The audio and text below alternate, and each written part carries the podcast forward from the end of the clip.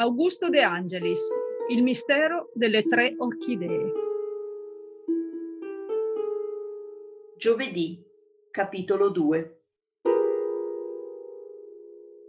Madama Firmino decise che avrebbe impiegato le ore del pomeriggio a fare un bagno di sole. La terapia con l'ipermia non appartiene soltanto alla scienza medica. Essa è anche uno dei canoni sacrosanti dell'estetica femminile e inoltre può costituire una piacevole distrazione. Orbene, quel giorno, che era il 9 marzo, Madama Firmino si trovava appunto a non avere altro mezzo per occupare piacevolmente il proprio tempo. Avrebbe potuto naturalmente scendere nei saloni e assistere alla sfilata dei nuovi modelli primaverili della casa O'Brien, ma quei modelli era stata lei a immaginarli, a crearli. Essi erano nati sotto i suoi occhi ed ella li amava, mentre non amava affatto le donne che sarebbero venute a vederli, a desiderarli, ad acquistarli. No, veramente, ella non poteva pensare che uno solo di quei modelli concepiti e creati per le armoniche agevoli membra di un'indossatrice si sarebbe andato a deformare sul corpo obeso o flaccido, tozzo, forse sbilenco di una qualsiasi di quelle signore, che lo avrebbe posseduto unicamente perché aveva il denaro per pagarlo.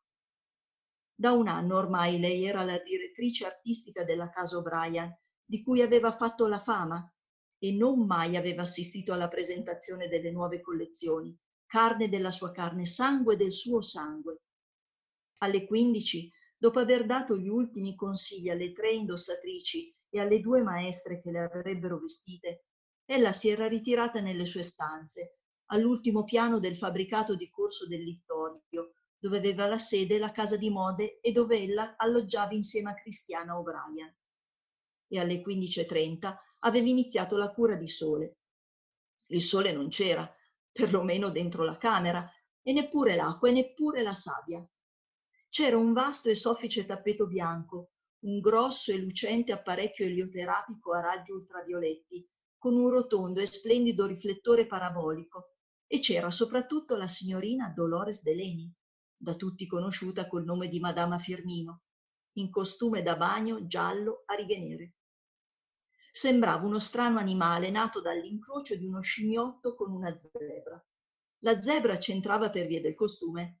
Il resto, capelli platinati, piccolo naso triangolare, mento lungo, pomelli sporgenti, labbra tumide, occhi piccini nell'incavo vasto sotto le sopracciglia depilate, aveva anche normalmente qualche apprezzabile caratteristica scimmiesca.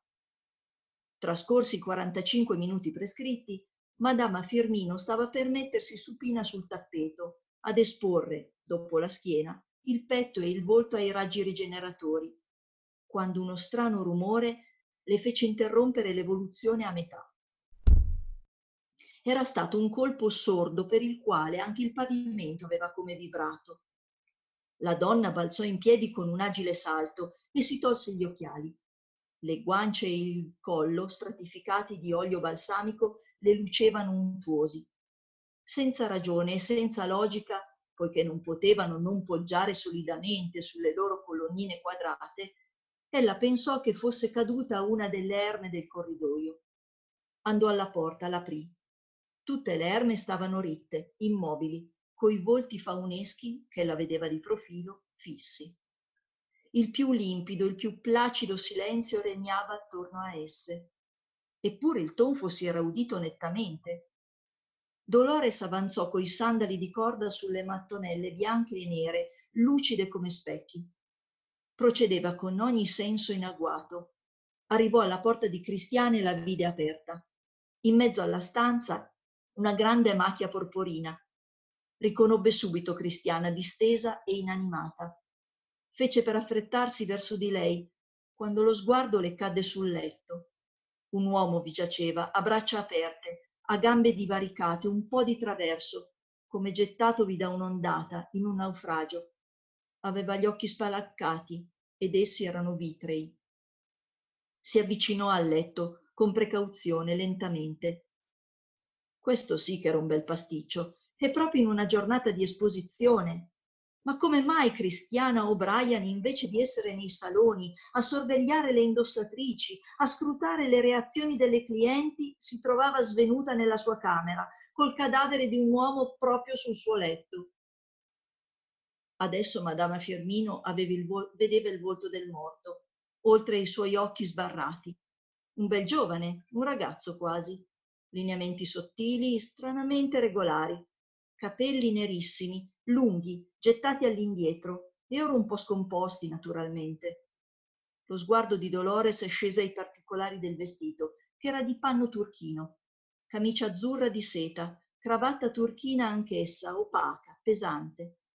Sulla coltre di damasco grigio del letto, le mani aperte del morto apparivano pienotte e piccole, prive di espressione. Mani senza energia, erano senza muscoli. Tornò a fissare il volto. Ma ecco, sicuro. Ma come aveva fatto a non riconoscerlo subito? Certo a causa di quello sguardo fisso.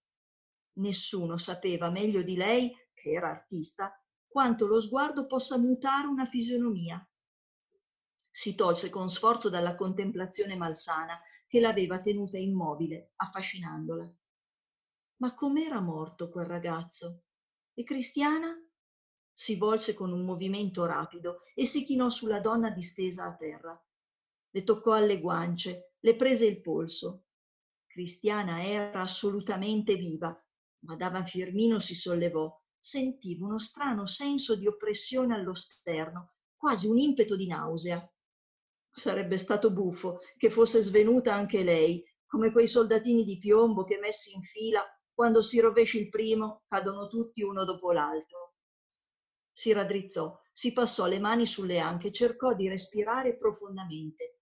Doveva agire, adesso. Chiamare Marta? Far salire il segretario? Quel comico segretario con la sua eterna rendigot nera? Certo, avrebbe dovuto perlomeno far questo, ma significava dar l'allarme, gettare il panico in tutta la casa, far scoppiare lo scandalo nei saloni. Ecco, in ogni modo, per prima cosa occorreva occuparsi di Cristiana, farla rinvenire, sentirla parlare. Cristiana non si muoveva. Respirava, sì, ma assai debolmente, con un respiro interrotto, che a tratti si faceva gorgoglio. Irresistibilmente gli sguardi di Madama Firmino tornarono al cadavere. E questa volta vide, vide il collo esile del morto. Come aveva fatto a non vederlo subito? strangolato. Tentò di trattenersi, ma un grido mozzo le uscì dalla gola ed ella fuggì nel corridoio, si trovò circondata dalle erme, corse verso l'ascensore.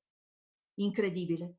A un tratto si ricordò d'essere in costume da bagno nero e giallo, quel costume che le dava l'apparenza di una zebra. E per quale miracolo potesse tornare nella sua camera, afferrare una vestaglia, infilarsela, stringersela alla cintola col cordone e poi gettarsi di nuovo nel corridoio, Madama Firmino non seppe mai.